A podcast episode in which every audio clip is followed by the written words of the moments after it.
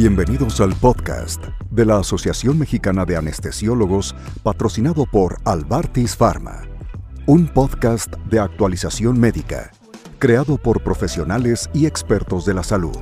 Comenzamos.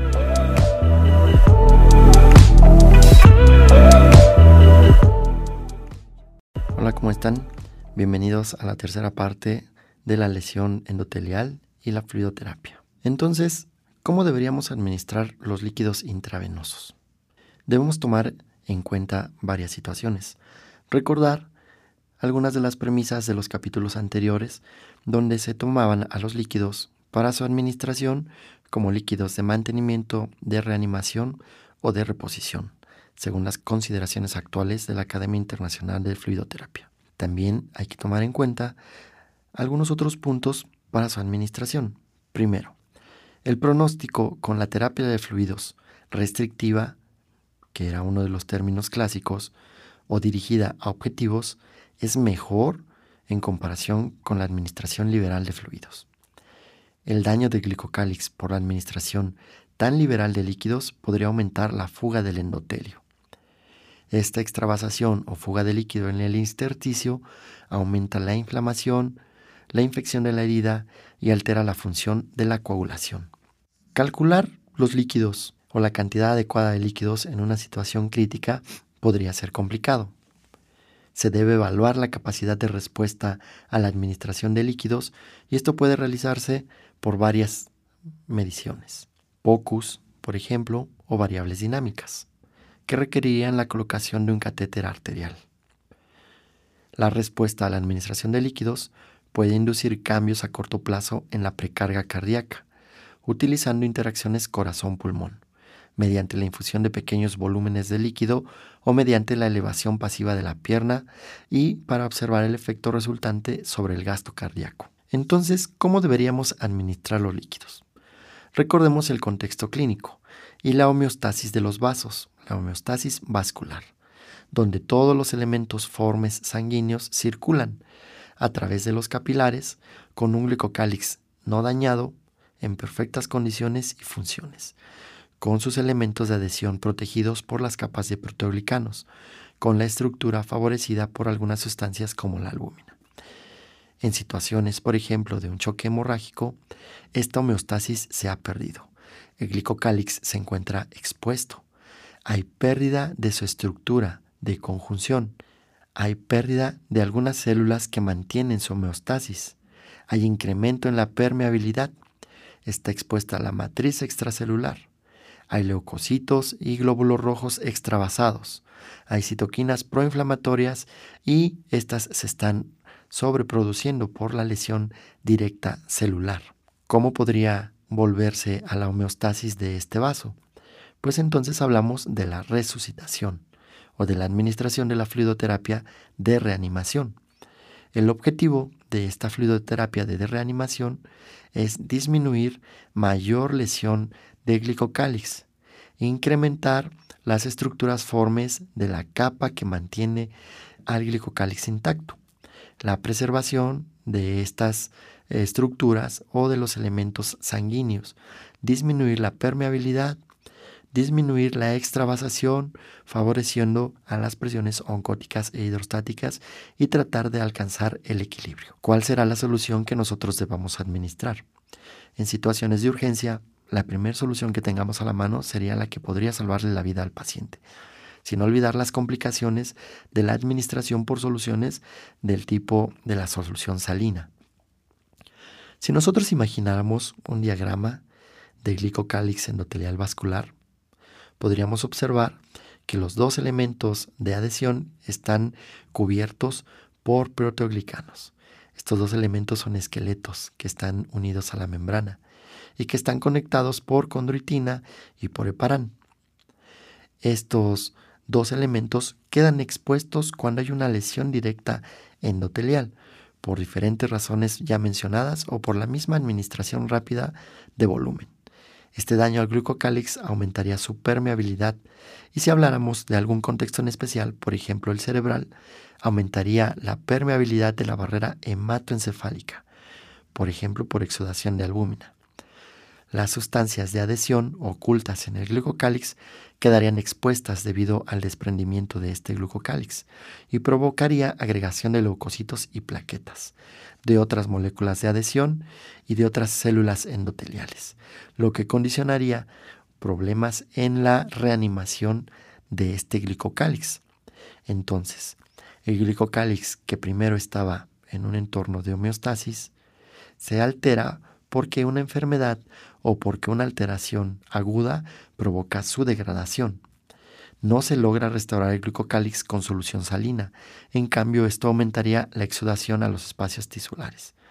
La albúmina podría restaurar este glucocálix y reducir la exudación en los espacios tisulares. El plasma podría restaurar entonces el glucocálix endotelial, basados en las premisas anteriores no la solución salina. Sería uno de los elementos que más daño le haría al glicocálix. Diferentes esquemas de administración de líquidos perioperatorios se han sugerido. Uno de los más antiguos es Holiday Cigar, que se desarrolló para la atención de los niños en la epidemia de cólera. Este esquema de administración de líquidos se desarrolló hace muchos años en el siglo pasado. De hecho, la publicación de este mantenimiento necesario de agua parenteral o la fluidoterapia, como se describía, fue publicado en 1957 por sus autores. 1957. Es decir, que han pasado prácticamente 60 años o más desde su desarrollo. En el momento en el que se planteó, había una necesidad de administración de líquidos en el entorno perioperatorio y los anestesiólogos lo adoptaron como una forma estricta de administración de líquidos. Tan estricto ha sido que hasta nuestros tiempos aún existen algunas instituciones hospitalarias o algunas escuelas de anestesia que mantienen el uso de Holiday Cigar para la administración de líquidos.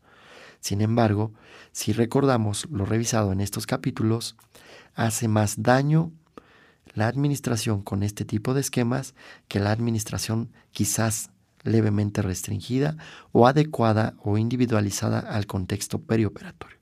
Por lo tanto, si nos preguntaran cuál es la forma exacta de administración de líquidos, podríamos mencionar la que aún no existe y que la que existe debería de mantener la homeostasis intravascular y extravascular del paciente al que estamos atendiendo.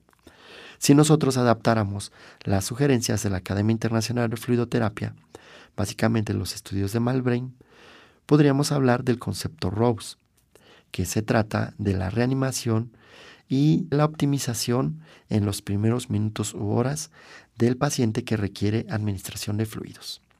Quizás el concepto Rose no se hizo en el entorno perioperatorio, sino en el entorno de sepsis, pero en el paciente crítico quirúrgico debemos recordar que nosotros tenemos influencia por lo menos en las primeras dos partes que involucran minutos u horas de la reanimación. Y si nosotros planteáramos algunas metas para el mantenimiento de los líquidos, pensaríamos en mantener una presión arterial media por arriba de 65 milímetros de mercurio una sistólica por arriba de 90 milímetros de mercurio que deberíamos de tener algunas variables hemodinámicas para su mantenimiento, como la variabilidad de presión de pulso o del volumen sistólico, o más allá un catéter de flotación, que para algunos o para muchos entornos clínicos sería probablemente una exageración. Sin embargo, existen otras formas de monitorizar la fluidoterapia y esta debería de administrarse basado en la homeostasis de los diferentes aparatos y sistemas.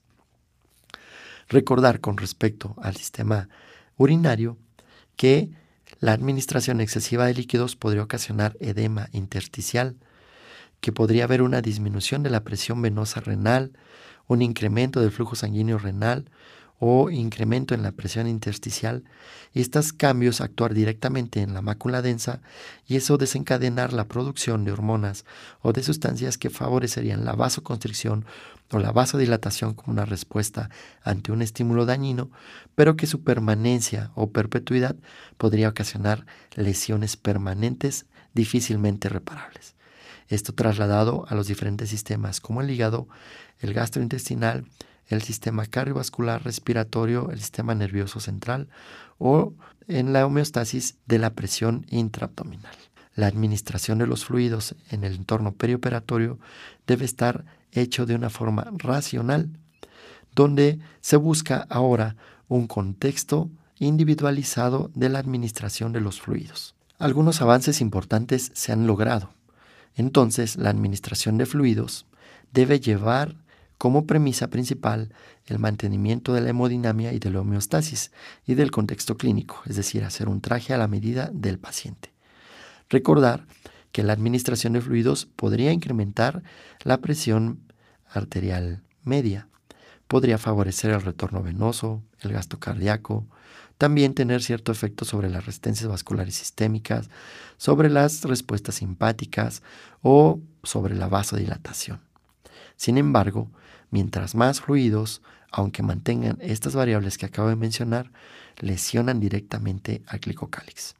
Si tomamos esta como primera premisa, lo segundo es que si los fluidos mantienen la presión arterial media, un vasopresor también podría hacerlo, que si los fluidos favorecen el retorno venoso y el gasto cardíaco, un vasopresor también lo podría hacer. Por lo tanto, una de las escuelas que están surgiendo y alcanzando buenos resultados es el combinar fluidos y vasopresores.